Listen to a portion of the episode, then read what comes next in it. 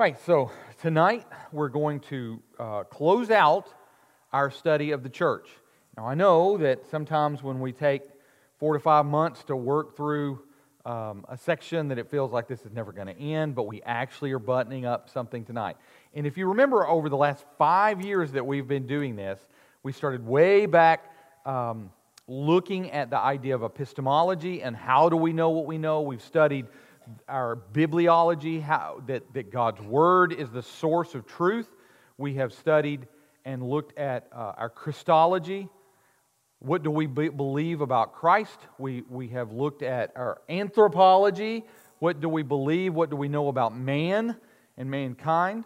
Uh, we have um, worked through a soteriology. We've talked about salvation and how God provided redemption. Uh, we've talked about uh, angels and demons. And uh, then, a- after we finished up that, we've now walked into our study of the church, and we've actually finished this one up. So, I want to just review tonight what we've gone over for the last three or four months and just look at what we've, we've, we've known. And, and I want you to see the themes that we're running through everything that we've talked about. The first thing that I, I tried to establish was that Jesus established, bought, and owns the church. In Acts 20 28, the elders of the church in Ephesus were told, Pay careful attention to yourselves and to all the flock in which the Holy Spirit has made you overseers, to care for the church of God which he obtained with his own blood. Jesus bought the church with his own blood. In Matthew 16, we read where Peter, uh, Jesus asked his disciples, Who do men say that I am? And they answered a bunch of questions, and then Jesus said, Who do you say that I am? And Peter answered, You are the Christ, the Son of the living God. And Jesus uh, said, or, well, hey, I actually have the verses here. You are the Christ, the Son of the living God. And Jesus answered him, Blessed are you, Simon Barjona, for flesh and blood has not revealed this to you, but my Father who's in heaven. And I tell you, you are Peter, and on this rock I will build my church. He owns the church and the gates of hell will not prevail against it. And we talked a lot about how the, the thing that we're a part of is the local fellowship of the universal church that is completely and totally owned today by Jesus. It was bought by him in, by his blood, and it's owned by him. He is the possessor of it. And finally, um, he has sent us out to grow the church. Now, the 11 disciples went to Galilee, to the mountain which Jesus had directed him. And when they saw him, they worshiped him, but some doubted. And Jesus came and said, All authority in heaven and on earth has been given to me. Go therefore and make disciples of all nations, baptizing them in the name of the Father, the Son, and the Holy Spirit, teaching them to observe all that I have commanded you. Behold, I am with you always, the end of the age. So we saw that the church has been, been given a mission to complete. And it was given by Jesus. So Jesus established, bought, and owns the church. Jesus provided for the church to have leadership. In that statement where it says the gates of hell will not prevail against it, Jesus promised that his universal church would not die. And for the last 2,000 years, the enemy and his minions have tried to destroy the church. Sometimes is, they've tried through persecution, sometimes they've tried it through, through murder and, and, and trying to eliminate it. And sometimes the enemy has tried to, to destroy the church by infiltrating it and filling it with heresy and false doctrine and weakened doctrine. And in all those cases, he, it is futile. He will not succeed. Jesus' church will be victorious. And so Jesus provided for there to be leadership for the church and that is the, the role of the elder. The saying is trustworthy. If anyone aspires to the office of elder, he desires a noble task. And we went through what is required of an elder. An elder meets the qualifications in 1 Timothy 3 1 through 7 and Titus 1 6 through 9. An elder is recognized by the congregation as an elder. And then we looked at the specific verses where an elder's job is to lead the congregation by teaching the word, praying for the sheep, and overseeing the affairs of the church. And so God has established how He wishes His church to be led. Jesus has provided for the uh, practical care of the church. In the book of Acts, we read in the very beginning of the establishment of this office Now, in those days, when the disciples were increased in number, a complaint of the Hellenists rose against the Hebrews because of their widows were being neglected in the daily distribution. And the twelve summoned the full number of the disciples and said, It is not right that we should give up the preaching of the word of God to serve tables. Therefore, brothers, pick out from among you seven men of good repute, full of the Spirit and wisdom, whom we will appoint to this duty. But we will devote ourselves to prayer and the ministry of the word. And what they said pleased the whole gathering, and they chose the following men. And so here is established the office of the deacon to serve the church. We talked about how the word deacon in Greece, diakonos, literally means table servant. The requirement uh, that a deacon is a man who meets the qualifications of 1 Timothy 3 8 through 12. Again, is recognized by his congregation as a deacon and serves the congregation by dealing with the practical day to day administration of the local church and her ministries. So, again, um, that, that deacon role is a role that is given by Jesus to serve the church.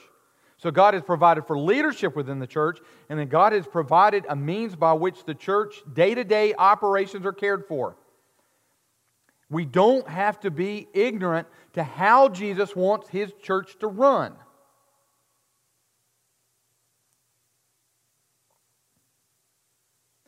And I think that's important because throughout again, church history, the enemy has tried and tried and tried to destroy the church. And one of the ways he does that is either by attacking elders and deacons or warping what those offices are. are.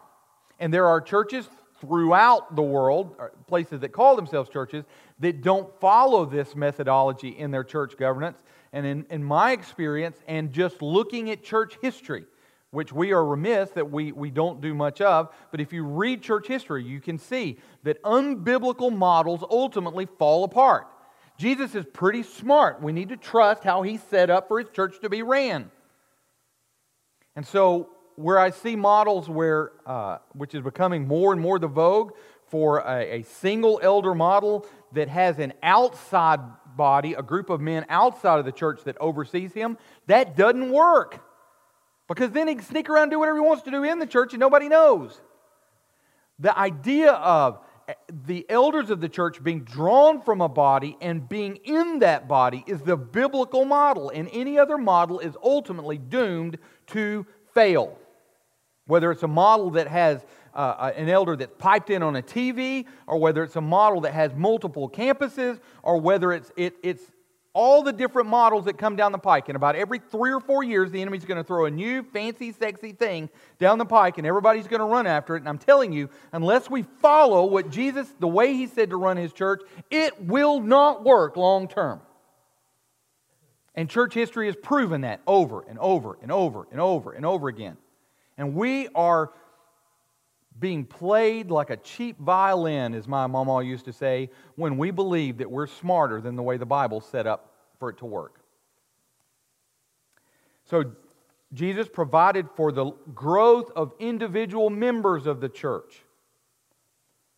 So, he gave the apostles, the prophets, the evangelists, the shepherds, the teachers to equip the saints for the work of ministry, for building up the body of Christ until we attain to the unity of the faith and of the knowledge of the Son of God to mature manhood, to the measure of the stature of the fullness of Christ, so that we may no longer be children tossed to and fro by the waves and carried about by every wind of doctrine, by human cunning, by craftiness and deceitful schemes.